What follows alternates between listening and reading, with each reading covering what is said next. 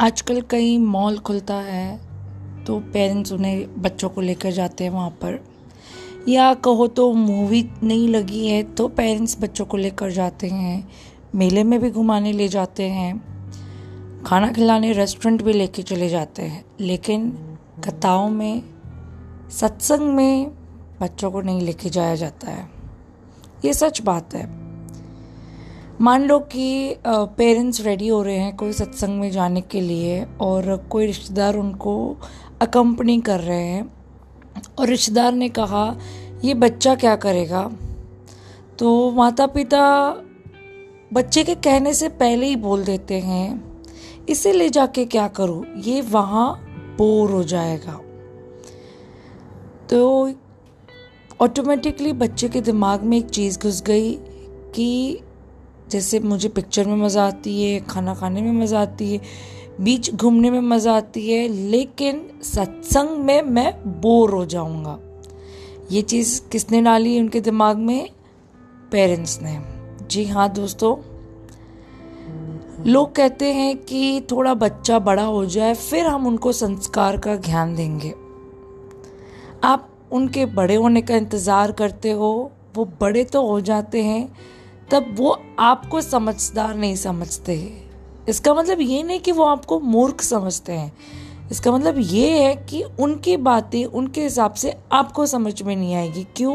क्योंकि generation gap जी हाँ दोस्तों, आप अगर बच्चों को जैसे मतलब वो जब छोटा होता है ना, और हमने उनको जैसे समझाया कि बच्चा झूठ बोलेगा तो नाक लंबी हो जाएगी, और उसे वो सच भी मान लेता है। उस ई उम्र से बच्चों को संस्कार देना चालू कर दीजिए। आप जैसे करोगे, जैसे बोलोगे, जैसे रहोगे, वो सब चीज़ें बच्चे उस उम्र में इस तरीके से सीख लेते कि वो उम्र भर उनके दिमाग में रह जाता है। आप उनके बड़े होने का इंतज़ार मत कीजिए। बच्चे छोटे ही इतने समझदार होते हैं कि वो हर चीज़ को ऑब्ज़र्व करके अपने अंदर उतार लेते हैं।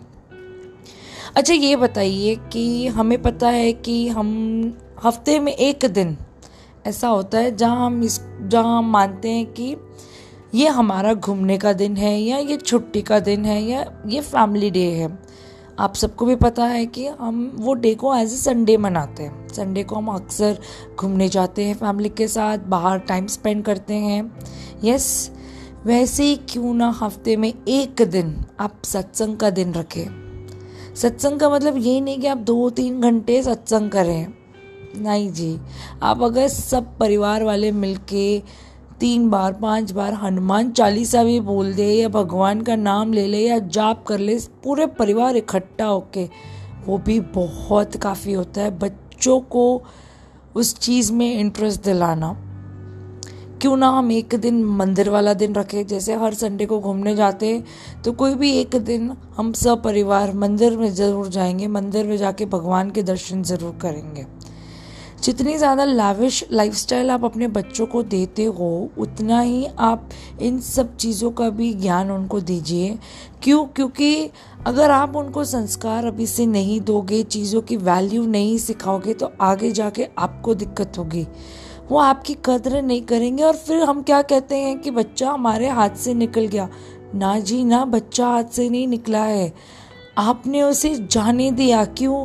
पहले छोटा था छोटा था करके छोड़ देते थे। अब वो इतना बड़ा हो गया कि उसको आपकी बातें समझ नहीं आती है।